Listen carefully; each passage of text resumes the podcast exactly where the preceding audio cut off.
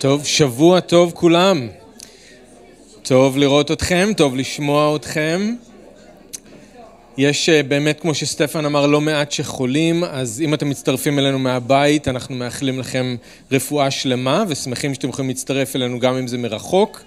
אלה שכאן, אנחנו שמחים שאתם כאן איתנו. אה, אורחים ומשפחה, משפחת כרם אל, זה ברכה גדולה להיות ביחד. אז אנחנו רוצים אה, לפתוח ביחד את האיגרת אה, אל יעקב, או האיגרת של יעקב בפרק ב', אנחנו בפרק ב', ממשיכים בסדרה שלנו, ואנחנו מגיעים, ל, אה, מגיעים למקום שבו יעקב בצורה הכי ברורה אומר את מה שעד עכשיו אולי הוא רק אה, רמז לנו, או לא בדיוק רמז, אבל אמר יותר בתמצות. אם אתם זוכרים, אנחנו דיברנו על זה בפרק, אני מציץ כאן אצלי, אתם יכולים להסתכל אצלכם, אבל דיברנו על זה בפרק א', שהוא אומר להם בפסוק 22, היו עושי הדבר, לא רק שומעים, פן תרמו את עצמכם. ודיברנו על, אה, אחר כך על זה שסבור בפסוק 26 שהוא עובד אלוהים, אבל הוא בעצם מטעה את ליבו, עבודתו אינה אלא הבל. אז מה שיעקב מנסה להגיע אליו, לב העניין, מה שקורה בקהילה שמה, זה שאנשים אולי היו שומעים את הדבר ומכירים את הדבר, אבל הייתה בעיה, הם לא היו עושי הדבר. הם הכירו את האמונה, ידעו במה הם צריכים להאמין, אבל הם לא היו חיים את האמונה שלהם. בגלל זה כל האיגרת מוקדשת לזה. זוכרים שאמרנו, זאת לא איגרת שהיא מתמקדת כל כך במה להאמין, אלא תחיה את מה שאתה מאמין. זה המסר של יעקב. אבל היום, כמו שאנחנו נראה, הוא ממש ממש נכנס אה, לנושא הזה ואומר את זה בצורה הכי ברורה ואולי הכי קשה. לאנשים רבים זה הקטע שהוא הכי קשה באיגרת, ולא סתם, אנחנו נראה. אמ, אבל תודה לאדון שהחסד שלו איתנו וגם כשאנחנו שומעים דברים קשים אנחנו יודעים שהאדון נותן לנו את החסד ואת החוכמה לדעת מה לעשות עם זה. מה שאנחנו נעשה, יש לנו את פסוקים 14 עד 26 בפרק ב', וכל הקטע הזה מדבר על אותו הדבר, אבל בגלל שיש הרבה בתוך הקטע הזה, אנחנו מחלקים אותו לשתיים, היום אנחנו מסתכלים רק על פסוקים 14 עד 19, ובשבוע הבא אנחנו נסתכל על החלק השני. אז אני רוצה לקרוא ברשותכם את כל הקטע, אבל אנחנו נדבר ונלמד ביחד הערב רק פסוקים 14 עד 19. אמ, עכשיו, מבחינת ה, אה, מה שיש לנו בפסוקים 14 עד 19, זה יש לנו אולי את הדוגמה השלילית, או יעקב אומר מה לא, ואז בפסוקים 20 עד 26 אנחנו נראה דוגמה חיובית, שתי דוגמאות, אברהם ורחב. אוקיי? אז אנחנו, אתם, זה תכף יהיה לכם יותר ברור, אנחנו נקרא את כל הקטע, היום אנחנו מדברים על 14 עד 19, מה לא? אחי, מה תועלת בדבר אם יאמר איש, יש לי אמונה ואין לו מעשים? התוכל האמונה להושיעו? אח או אחות אם יהיו בעירום ואין להם לחם חוקם, ואיש מכם יאמר להם, לכו לשלום, התחממו, איכלו לשובע. ולא תיתנו להם צורכי גופם, מה הועלתם? כך גם האמונה, אם אין בה מעשים, מתה היא כשלעצמה. ואולם מישהו יאמר, אתה יש לך אמונה ואני יש לי מעשים. הראני את אמונתך בבלי המעשים, ואני אראה לך את אמונתי מתוך מעשיי. אתה מאמין שהאלוהים אחד הוא, היטבת לעשות. גם השדים מאמינים, ואף רועדים. איש בער, האם רצונך להיווכח שאמונה בלי מעשים עקרה היא? אברהם אבינו, האם לא במעשיו נצדק בהעלותו את יצחק בנו על המזבח? הנך רואה כי האמונה עזרה למעשיו ומתוך המעשים הושלמה האמונה, והתקיים הכתוב האומר, והאמין אברהם באדוני ויחשביה לו צדקה, וגם נקרא אוהב אלוהים. הנכם רואים כי במעשים יצדק איש, ולא באמונה לבדה. וכן גם רחב הזונה, האם לא נצדקה במעשים כאשר אספה את שליחי יהושע אל ביתה ושילחה אותם בדרך אחרת? כי כשם שהגוף בלא הרוח מת הוא, כן גם האמונה בלא מעשים מתה היא. אבינו שבשמיים אנחנו מודים לך על דברך, ודברך הוא אמת, ואנחנו רוצים לשמוע את האמת. אנחנו רוצים שהאמת שבדברך תכוון אותנו, תעצב אותנו, תיישר את דרכנו לפנינו. אנחנו רוצים שתיקח את דברך ותפעל עמוק בתוך הלב שלנו, ואתה יודע כל אחד ואחת מאיתנו הערב איפה אנחנו נמצאים, מה אנחנו צריכים לשמוע, מה אנחנו צריכים לעשות עם מה שאנחנו שומעים, ואנחנו מבקשים שזה הפועל שאתה תעשה בתוכנו. שאנחנו נצא מכאן הערב כשאנחנו יודעים מה, על מה אתה מצביע, איפה אתה שם את האצבע בחיים שלנו, מה אתה מראה לנו או אומר לנו, ומה אתה רוצה שנעשה עם זה. אנחנו מבקשים שדברך יהיה חי, אנחנו יודעים שהוא חי, אבל אנחנו מבקשים שהוא יהיה חי עבורנו הערב, שהלב שלנו יהיה כאדמה טובה שיכולה לקלוט את הזרע הטוב של דברך. אנחנו רוצים, אדון, שבחיים שלנו יהיה פרי טוב. אנחנו לא רוצים להיות אנשים של מילים והצהרות ריקות, אלא אנשים של מעשים. אנחנו מבקשים ממך את החסד שאנחנו זקוקים לו הערב בשם ישוע. אמן. האמונה, אם אין בה מעשים, מתה היא כשלעצמה. אמונה בלי מעשים עקרה היא. כשם שהגוף בלא הרוח מת הוא, כן גם האמונה בלא מעשים מתה היא.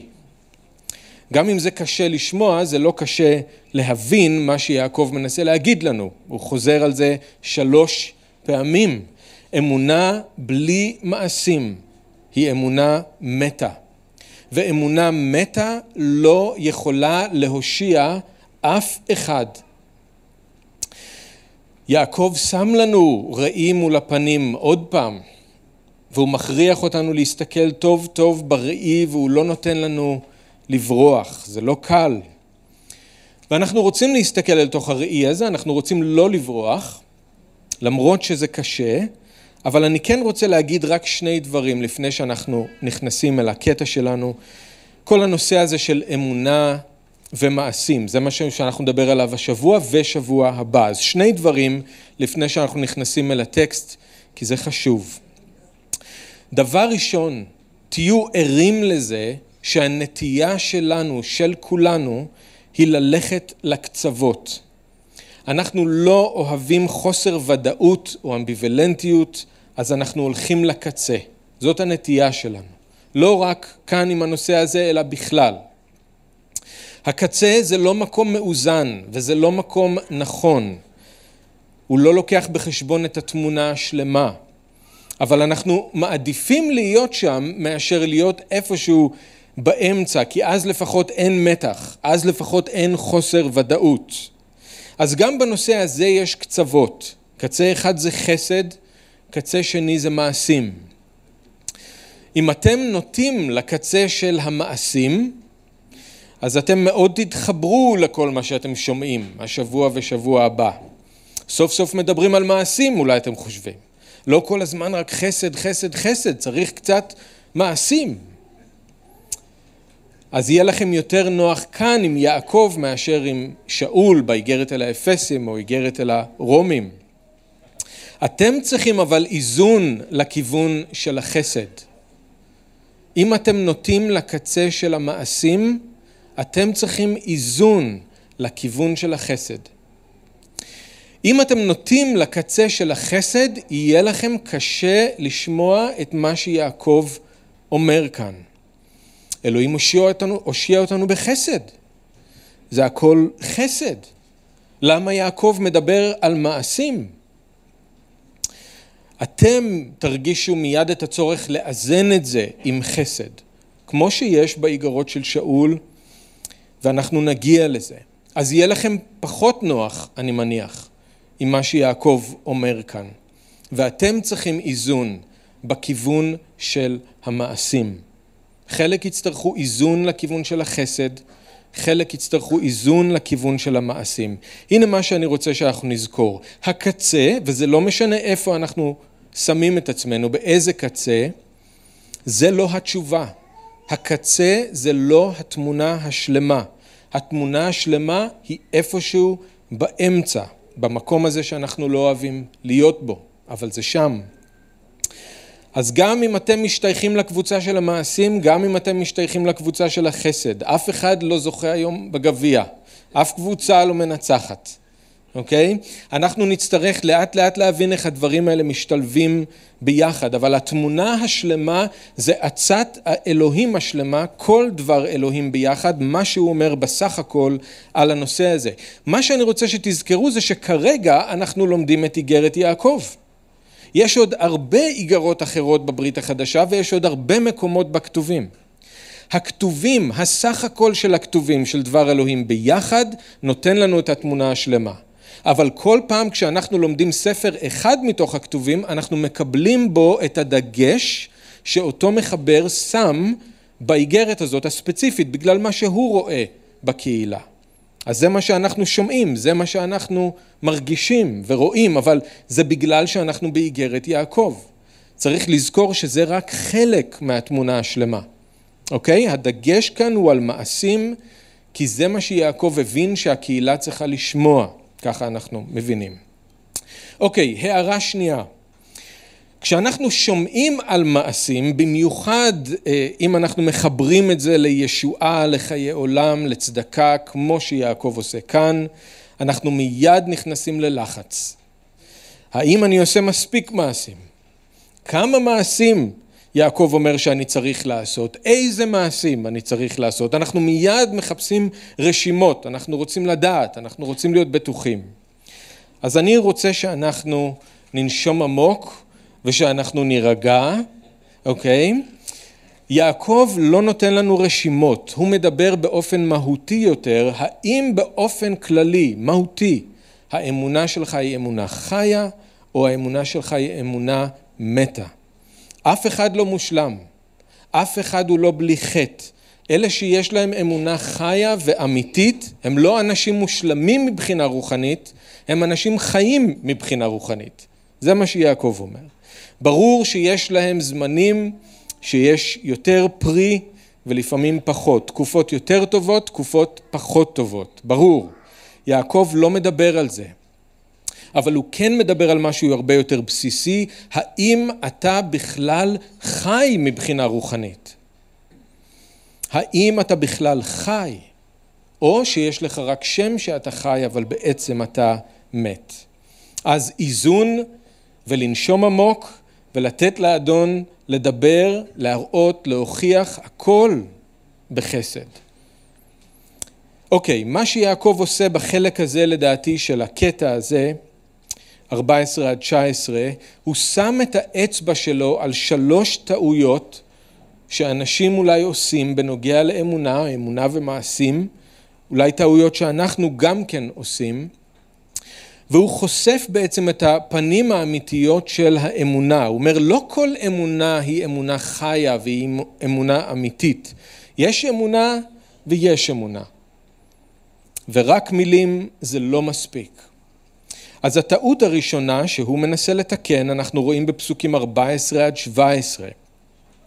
זו טעות לחשוב שאמונה ללא מעשים יכולה להושיע. כי אמונה ללא מעשים זאת אמונה מתה. אחי מה תועלת בדבר אם יאמר איש יש לי אמונה ואין לו מעשים? התוכל האמונה להושיעו? זאת השאלה.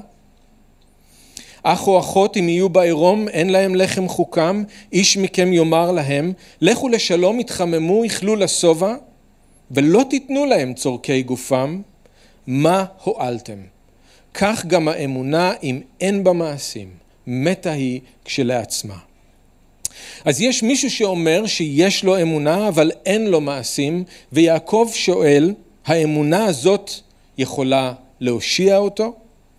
אתם חושבים שאמונה כזאת מהסוג הזה יכולה להושיע? אמונה כזאת יכולה להסתיים בסוף בישועה והתשובה של יעקב היא לא. לא. אם האמונה שלך היא חסרת מעשים אז היא גם חסרת תועלת.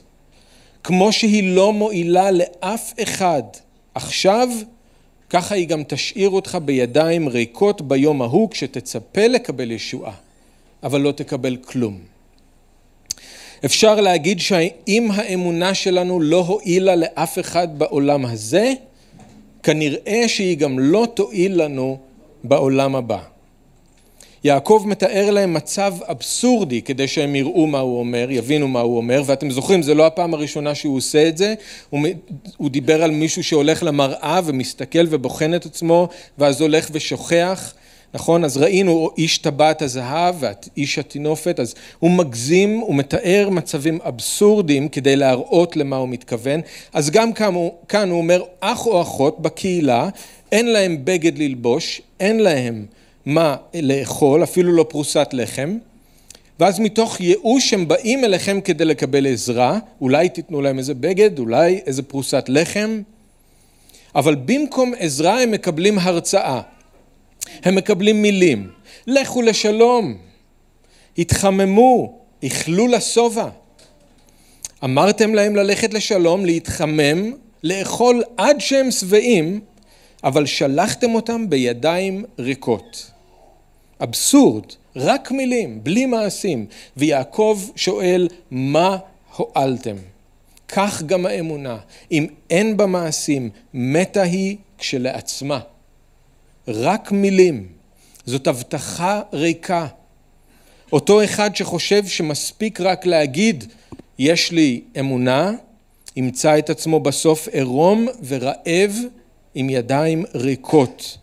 האמונה שלו או ההצהרה של האמונה שלו תוכל לעזור לו כמו שהמילים האלה יכלו לעזור לאלה שבאו לבקש עזרה וקיבלו הרצאה. כי אמונה מושיעה היא אמונה חיה, והחיים של האמונה הם המעשים. אבל אם אין בה מעשים, מתה היא כשלעצמה, ואמונה מתה לא יכולה להושיע אף אחד. זאת לא הפעם הראשונה שיעקב מזהיר אותם בעניין הזה, כבר הזכרתי את זה מקודם, היו עושי הדבר, לא רק השומעים, פן תרמו את עצמכם. מי שסבור שהוא עובד אלוהים, אבל הוא לא שם רסן ללשונו, הוא מטעה את ליבו, וכאן הוא שוב מזהיר אותם, אמונה בלי מעשים לא יכולה להושיע אף אחד. וכבר הזכרנו את המילים האלה של ישוע שברור שמהדהדות כאן ברקע, לא כל האומר לי אדוני, אדוני, ייכנס למלכות השמיים, אלא העושה את רצון אבי שבשמיים.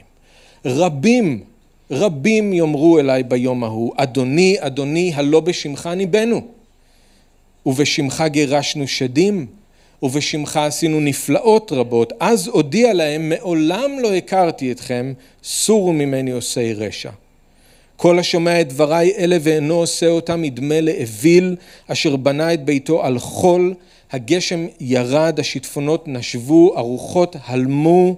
בבית ההוא, נפל הבית וגדולה הייתה מפלתו.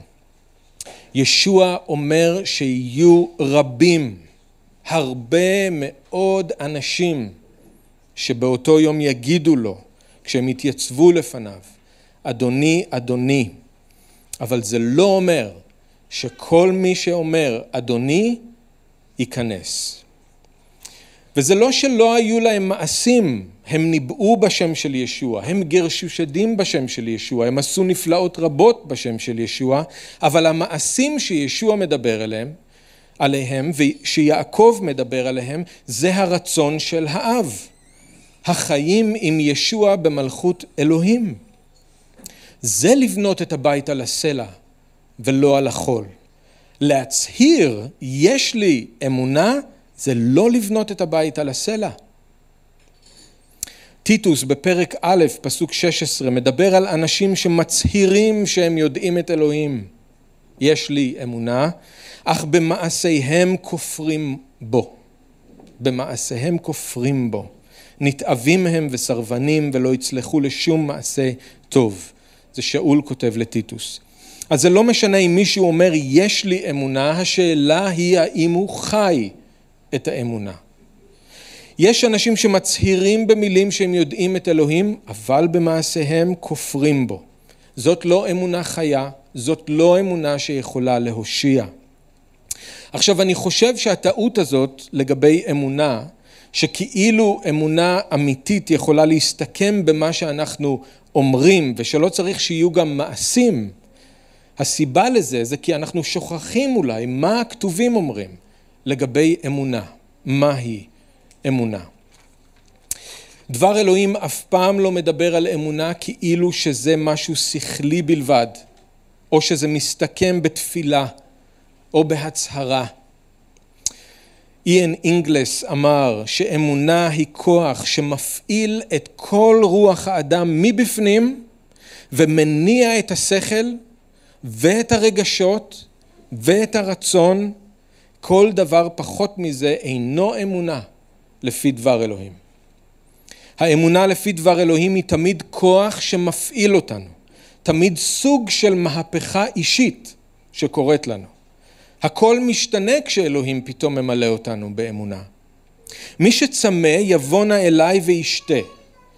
המאמין בי, נהרות של מים חיים יזרמו מקרבו. להאמין זה לבוא, וזה לשתות, וזה להפוך להיות מישהו שנהרות של מים חיים זורמים מתוכו. אבל אם אני אומר שאני מאמין בישוע, אבל אני לא בא ואני לא שותה ושום דבר לא משתנה בי ואין נהרות של מים שזורמים ממני, מה זה אומר? אני הוא לחם החיים, כל הבא אליי לא ירעב, המאמין בי לא יצמא עוד. להאמין זה לבוא אל ישוע, לאכול ולסבוע, ולא לרעוב ולא לצמוא יותר. אז משהו אדיר קורה. אני מוצא לחם ומים בישוע. אני סוף סוף מוצא את שאהבה נפשי, מוצא סיפוק. אבל אם אני אומר שאני מאמין, ואני ממשיך לרעוב, ואני ממשיך לצמוא ולחפש, אז מה זה אומר? אתם אינכם מאמינים, ישוע אומר, כי אינכם מצוני. צוני שומעות את קולי ואני מכיר אותן. הן הולכות אחריי ואני נותן להן חיי עולם ולא תאבדנה לעולם. להאמין זה לשמוע את הקול של הרועה וללכת אחריו, ולהמשיך וללכת, ולהמשיך ולקבל ממנו חיי עולם. אבל אם אני אומר שאני מאמין ואני לא הולך אחרי ישוע כרועה, אז מה זה אומר? מי שנמצא במשיח ישוע הוא בריאה חדשה. הישנות עברו, הנה נהיו חדשות. אני אומר שאני מאמין, אבל אם לא נהיו חדשות בחיים שלי ואם הישנות לא עברו, אז מה זה אומר? האמונה היא כוח שאלוהים נוטע בתוכנו, שמאפשר לנו להגיד כן לישוע, ושמאפשר לנו לחיות את החיים החדשים. הכל משתנה כשאלוהים ממלא אותנו באמונה. בגלל זה יעקב אומר שאמונה אמיתית שיכולה להושיע לא יכולה להיות הצהרה ריקה, יש לי אמונה וזהו. אמונה אמיתית זאת מהפכה, זאת לידה חדשה, זה שחרור מעבדות, זה גוף שהופך להיות היכל הרוח, זה לב אבן שמוחלף בלב בשר, זה עיניים שרואות ואוזניים ששומעות, זה להיכנס ולצאת ולמצוא מרעה, זה לצאת מאור לחושך, משלטון השטן למלכות אלוהים. אז להגיד יש לי אמונה אבל אין בי מעשים של אמונה זה להגיד שהתחוללה בי מהפכה ונשארתי בדיוק אותו דבר. איך זה יכול להיות? התחוללה בי מהפכה, אבל נשארתי בדיוק אותו דבר, בלתי אפשרי. אז אני לא חושב שזה עוזר לנסות ולעשות רשימות של מעשים ספציפיים או לדבר על כמות של מעשים, יעקב לא מדבר על זה. השאלה היא פשוט האם בחיים שלי יש עדות לאיזושהי מהפכה שאלוהים חולל בי. האם אני רואה סימנים שאני בריאה חדשה, או שנשארתי אותו דבר? אני יודע שזה לא תמיד מהפך דרמטי, וזה בסדר, זה לא צריך להיות. במיוחד בשביל אלה שגדלים במשפחות מאמינות. שמה זה בדרך כלל הרבה יותר שקט וזה בסדר גמור, זה מבורך. אבל בסוף כל אחד מאיתנו כן אמור לראות סימנים שמעידים על זה שהחיים שלנו מונעים על ידי האמונה הזאת שבאה מאלוהים. יש משהו בתוכ... בתוכנו שדוחף אותנו אליו, שמפעיל את הרצון, שמפעיל את הרגש. אנחנו יודעים פתאום שאלוהים אוהב אותנו. אנחנו מרגישים אהבה אליו. אנחנו לומדים לרצות את מה שהוא רוצה. אנחנו לומדים לשנוא את החטא ולהתהלך באור. אנחנו רוצים להשתנות ולהיות כמוהו. משהו מהסימנים של החיים החדשים חייב להיות בנו. אם יש לנו אמונה אמיתית שיכולה להושיע ולא רק סיסמה ריקה, יש לי אמונה וזהו, אז הסימנים האלה חייבים להיות שם, משהו מהסימנים. אף אחד מאיתנו לא מושלם, כולנו עדיין חוטאים, ברור. אבל האם אנחנו רואים את הסימנים החדשים, את הסימנים של החיים החדשים האלה בתוכנו, זה העניין. אמונה לפי דבר אלוהים זה לא הצהרה, זה לא תפילה, זה לא סיסמה, זה כוח אמיתי שנכנס אל תוכנו ומשנה את הכל. אז אם מישהו אומר יש לי אמונה אבל אין בו שום סימן של החיים החדשים בישוע, האמונה שלו היא מתה והאמונה הזאת לא יכולה להושיע אותו. לא יכולה להושיע, לא אתכם, לא אותי. אז זאת הטעות הראשונה, לחשוב שאמונה ללא מעשים היא אמונה שיכולה להושיע. יעקב אומר לא. הטעות השנייה היא לחשוב שבכלל אפשר להפריד את האמונה ממעשים. זה אנחנו רואים בפסוק 19 או בפסוק 18. אבל רק הערה לגבי פסוקים 18 ו-19. כאן אנחנו רואים שפתאום יש איזה מתנגד שנכנס לתמונה. יעקב מניח שאולי יש מישהו שהתרגז מאוד על מה שיעקב עכשיו אמר, שאמונה ללא מעשים היא לא אמונה שיכולה להושיע. אז מה שיעקב עושה, וזה מה ששאול גם כן עושה, הוא מכניס לדיון איזשהו מתנגד פיקטיבי, והוא שם בפה שלו את הטיעון, ואז הוא עונה לטיעון הזה. אז כאן אנחנו שומעים אותו. עכשיו צריך להגיד שפרשנים מדברים הרבה מאוד על הקטע הזה, ומנסים לפענח אותו, כי יש כאן אתגר. במקור ביוונית אין מרכאות, הסימן הזה שאנחנו היום שמים כציטוט. אם אני רוצה להגיד שמישהו אמר משהו, אז אני מתחיל ומסיים במרכאות, אבל ביוונית אין מרכאות. אז אנחנו לא במאה אחוז יודעים מתי המתנגד הזה מדבר ומתי יעקב עונה לו. זה האתגר, ויש לגבי זה כל מיני מחלוקות ויש כל מיני אופציות, אני משאיר לכם ללכת ולבדוק, כל מתרגם, בגלל זה דרך אגב אתם תראו אה, הבדלים כשתציצו בתרגומים שונים של הקטע הזה. כי אתם תראו ששמים מרכאות במקומות שונים ומחליטים מה המתנגד אומר, מה יעקב עונה. אתם יכולים בזמנכם ללכת לבדוק את האופציות, אבל הנה הדרך שאני מבין את זה.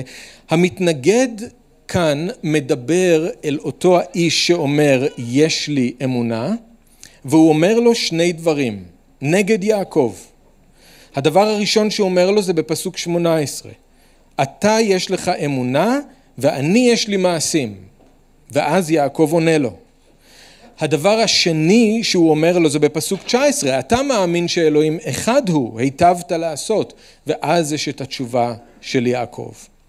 אז בפסוק 18 מה שהמתנגד אומר זאת הטעות השנייה לגבי אמונה ומעשים שכאילו אפשר להפריד ביניהם. אתה יש לך אמונה, אני יש לי מעשים. המתנגד בעצם אומר שיעקב טועה, כי אמונה ומעשים זה שני דברים נפרדים. יש אנשים של אמונה ויש אנשים של מעשים. לא צריך לחפש את שניהם כל הזמן ביחד. אז הוא אומר לאותו אחד שאומר יש לי אמונה, הוא אומר לו אל תקשיב ליעקב, יש לך אמונה וזה טוב, אתה בן אדם כזה של אמונה, אני בן אדם של מעשים וגם זה טוב, כל אחד עם שלו. אמונה ומעשים. אבל תראו מה יעקב עונה לו, הוא אומר אוקיי, אז בוא תראה לי את האמונה שלך בלי המעשים. אם אתה יכול. בוא תראה לי את האמונה שלך בלי המעשים.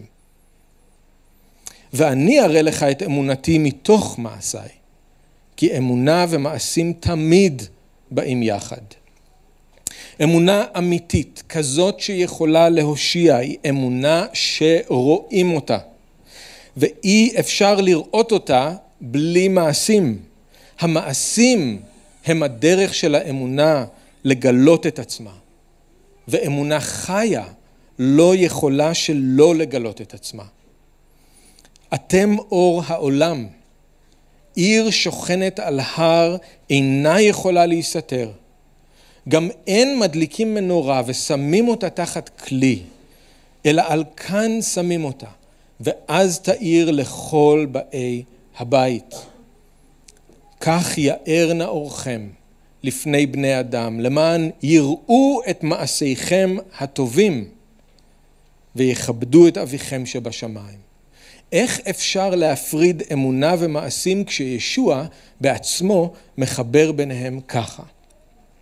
מה שחיבר אלוהים, אל יפריד האדם. אלוהים חיבר אמונה ומעשים, אסור לנו להפריד ביניהם. תקשיבו למה ששאול אומר לאפסים בפרק ב', שמונה עד עשר, אני מקווה שאתם מכירים את הפסוקים האלה טוב, נחזור אליהם גם בשבוע הבא. הן בחסד נושעתם על ידי האמונה, וזאת לא מידכם כי אם מתנת אלוהים היא, אין זה נובע ממעשים כדי שלא יתגאה איש, שהרי מעשה ידי אלוהים אנחנו, ברואים במשיח ישוע, למה? למעשים טובים אשר אלוהים מכינה מקדם למען נחיה בהם. הישועה היא בחסד ועל ידי אמונה, זה לא נובע ממעשים. אנחנו לא נושעים בזכות מעשים, אבל אנחנו כן נושעים בשביל מעשים. אנחנו ברואים במשיח ישוע למעשים טובים. האמונה שקיבלנו מאלוהים היא לא כדי שנצהיר יש לי אמונה וזהו, אלא כדי שנעשה מעשים טובים. זה הפרי של האמונה. אז אתם רואים את החיבור הזה בין אמונה למעשים. גם באיגרת אל טיטוס, פרק ב', שאול אומר, פסוקים 11, מפסוק 11, חסד האלוהים, אנחנו אוהבים לדבר על חסד, נכון? דיברנו קבוצה של מעשים, קבוצה של חסד. חסד האלוהים מופיע לישועת כל בני אדם, אבל תראו, איזה הפתעה שחסד זה לא דבר פסיבי, זה לא דבר דומם, תראו שהחסד הוא פעיל. החסד הופיע לישועת כל בני אדם, להדריכנו להיבדל מרשע ותאוות העולם, כדי שנחיה בעולם הזה בצניעות ובצדק ובחסידות. החסד אמור לעשות את זה. ובסוף הוא אומר, ישוע נתן את עצמו בעדנו כדי לפדות אותנו מכל עוול, ושימו לב מה? לטהר לו עם סגולה, שוקד על מעשים טובים. אז מה שיעקב אומר כאן זה מה שאנחנו מוצאים בשאר הכתובים. אמונה אמיתית היא אמונה שרואים אותה דרך מעשים. אז יעקב מאתגר את המתנגד, תראה לי את האמונה שלך בבלי המעשים, אבל אי אפשר. אין שום דרך להראות את האמונה חוץ מעל ידי מעשים. וזה מגוחך לנסות להפריד בין השניים. מישהו אמר שאמונה ומעשים הם כמו האור והחום של הנר. אי אפשר להפריד ביניהם. אמונה ומעשים הם כמו האור והחום של הנר. אי אפשר להפריד. אם יש בנו אמונה אמיתית, היא תגלה את עצמה דרך המעשים שלנו. עכשיו, זה, כן, זה תהליך של לגדול וללמוד, להשתנות. יהיו תקופות, כמו שאמרתי, טובות יותר ותקופות פחות טובות. אבל אם יש בנו אמונה אמיתית, היא כל הזמן תפעל בתוכנו ותנסה לגלות את עצמה דרך מעשים. אמונה אמיתית לא אוהבת להסתתר. אמונה אמיתית רוצה שיראו אותה, היא רוצה להתגלות, היא רוצה לצאת לאור. אז הטעות הראשונה, אמונה ללא מעשים יכולה להושיע, לא נכון. טעות שנייה, אפשר להפריד בין אמונה ומעשים, אי אפשר. עכשיו הטעות השלישית שאנחנו רואים זה שלהאמין בדבר הנכון זה בהכרח אומר שאני בצד הנכון. תראו בפסוק 19, אתה מאמין שהאלוהים אחד הוא היטבת לעשות, זה המתנגד אומר, יעקב עונה לו כן, אבל אתה יודע, גם השדים מאמינים והם אפילו רועדים. להאמין בדבר הנכון זה טוב, אבל זה לא מספיק. להאמין בדבר הנכון לא בהכרח אומר שאתה בצד הנכון. אתה חושב שזה מספיק להאמין שאלוהים הוא אחד? שישוע הוא המשיח? בין האלוהים? אז מה ההבדל בינך לבין השדים? את זה גם הם יודעים. גם הם מאמינים. הם גם יודעים מה מחכה להם ובגלל זה הם רועדים. זה שאתה מאמין בדבר הנכון לא בהכרח אומר שאתה בצד הנכון. מה לנו ולך בין האלוהים? באת לענות אותנו בטרם עת? מה לנו ולך ישוע מנצרת? באת להשמיד אותנו? אני יודע מי אתה, קדוש האלוהים. מה לי ולך ישוע בן אל עליון? אני משביע אותך באלוהים, אל תענה אותי. האנשים האלה עבדי אל עליון והם מכריזים לכם דרך ישועה. את ישוע אני מכירה, מיהו שאול אני יודעת, אך מי אתם? הרוחות הטמעות כראותן אותו, את ישוע, נפלו לפניו וצעקו, אתה הוא בן האלוהים. מרבים יצאו שדים כשהם קוראים, אתה הוא בן האלוהים, אך הוא גער בהם ולא הניח להם לדבר, כי ידעו שהוא המשיח. מה מכל הדברים שעכשיו הקראתי הוא לא נכון? הכל נכון. השדים מאמינים. הם יודעים. הם יודעים. ישוע הוא בן האלוהים, הוא המשיח, הוא קדוש האלוהים, הוא זה שישפוט אותם יום אחד.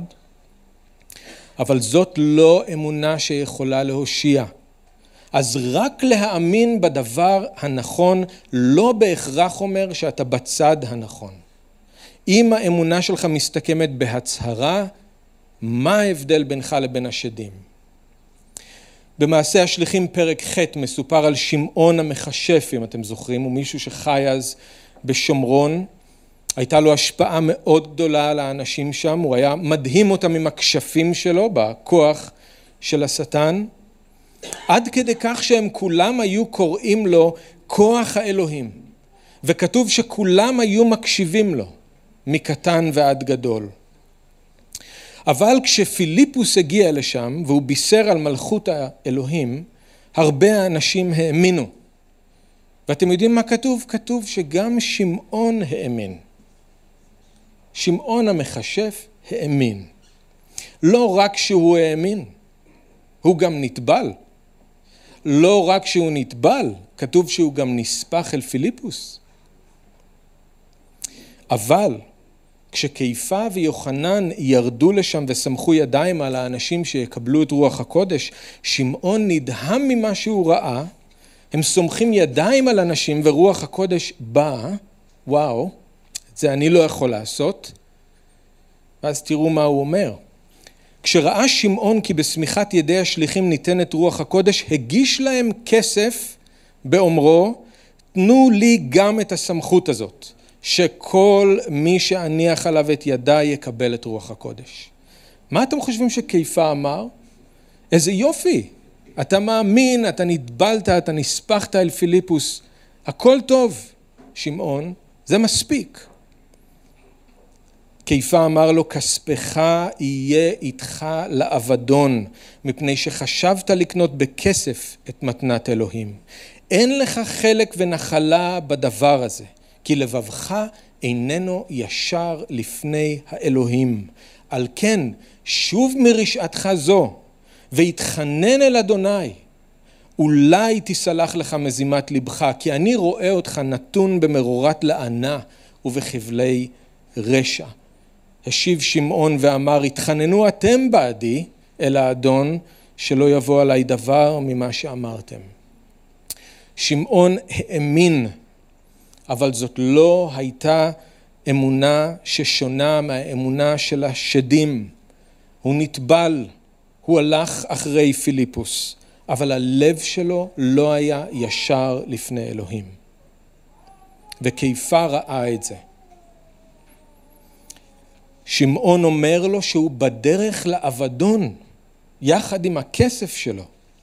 אז כדאי שהוא יחזור בתשובה ויתחנן שאולי אלוהים יסלח לו על מזימת ליבו. אבל אפילו את זה הוא לא היה מסוגל לעשות, הוא אומר לא, אתם תתפללו בשבילי. האמונה של שמעון לא הייתה אמונה שיכולה להושיע. אפילו שהוא האמין בדבר הנכון, הוא נשאר בצד הלא נכון. יש הרבה אנשים שאומרים על עצמם שהם מאמינים. יש לי אמונה. יש הרבה אנשים שיכולים לדקלם את הדברים הנכונים מדבר אלוהים, אבל בחיים שלהם אין מעשים שמעידים על האמונה הזאת. ויעקב מזהיר אותם, והוא מזהיר אותנו, לא לעשות את הטעות ולחשוב שזאת אמונה שיכולה להושיע. אמונה כזאת היא אמונה מתה. אמונה בלי מעשים היא אמונה מתה, אמונה בנפרד ממעשים היא אמונה מתה, אמונה כמו זאת של השדים בטח שהיא אמונה מתה, ואמונה מתה לא יכולה להושיע אף אחד. אז אני יודע שהקטע הזה קשה, אז חילקנו אותו לשתיים. ובשבוע הבא אנחנו נדבר על הדוגמאות החיוביות עדיין באותו נושא שיעקב מראה לנו, אבל בואו לא נברח ממה שאנחנו רואים בראי. יעקב שם את הראי מולנו והוא מבקש שאנחנו נסתכל, אנחנו צריכים לבחון את עצמנו, לא מתוך פחד או לחץ או אשמה, לא. פשוט להגיד לאדון, מה המצב שלי? איזה פרי יש בחיים שלי? מה עוד צריך להשתנות? האמונה שלי חיה? יש מעשים? תנו לאדון להוכיח אתכם אם צריך, תנו לו להדריך אתכם אם צריך. הוא עושה את זה מתוך אהבה, ויש חסד. אז אנחנו בשבוע הבא נדבר על איך אנחנו מיישבים את העניין הזה, כי יעקב מדבר בצורה מאוד ברורה על מה שיקרה בסופו של דבר. ההצדקה הזאת, האם אלוהים יצדיק או לא יצדיק. והוא אומר, אלוהים מצדיק אם יש מעשים. איך זה יכול להיות? איך זה מסתדר עם חסד? אז אנחנו נדבר על זה בשבוע הבא. אבא יקר, אנחנו רוצים להודות לך שבדברך יש אמת שאנחנו זקוקים לשמוע אותה יום יום ורגע רגע. ואנחנו מודים לך שאתה לא משאיר אותנו לבד בחושך עם הדעות שלנו, עם המחשבות שלנו. אנחנו מודים לך שאתה כל כך אוהב אותנו, שאתה מראה לנו את הדרך. אנחנו מודים לך שאתה אוהב אותנו, אז אתה שם ראי מול הפנים, שנראה את האמת. ואבא, אתה יודע איפה כל אחד מאיתנו נמצא ערב, ואיפה האמונה שלנו נמצאת הערב. אם האמונה שלנו היא אמונה חיה, אז תן לנו את החסד לשאת עוד יותר פרי, להעשיר עוד יותר במעשים. ואם האמונה שלנו היא אמונה מתה, אז תן לנו את החסד לבוא אליך ולהתחנן שתחיה אותנו, שתמלא אותנו באמונה אמיתית שבאה ממך. תעזור לנו, אדון, אנחנו מתפללים, אנחנו מבקשים למען השם שלך, למען הכבוד שלך. אנחנו רוצים לפאר אותך בחיינו, אנחנו רוצים גם לדעת שהאמונה שלנו היא הדבר האמיתי. אז אנחנו מודים לך ושמים את כל זה בידיך בשם ישוע. אמן.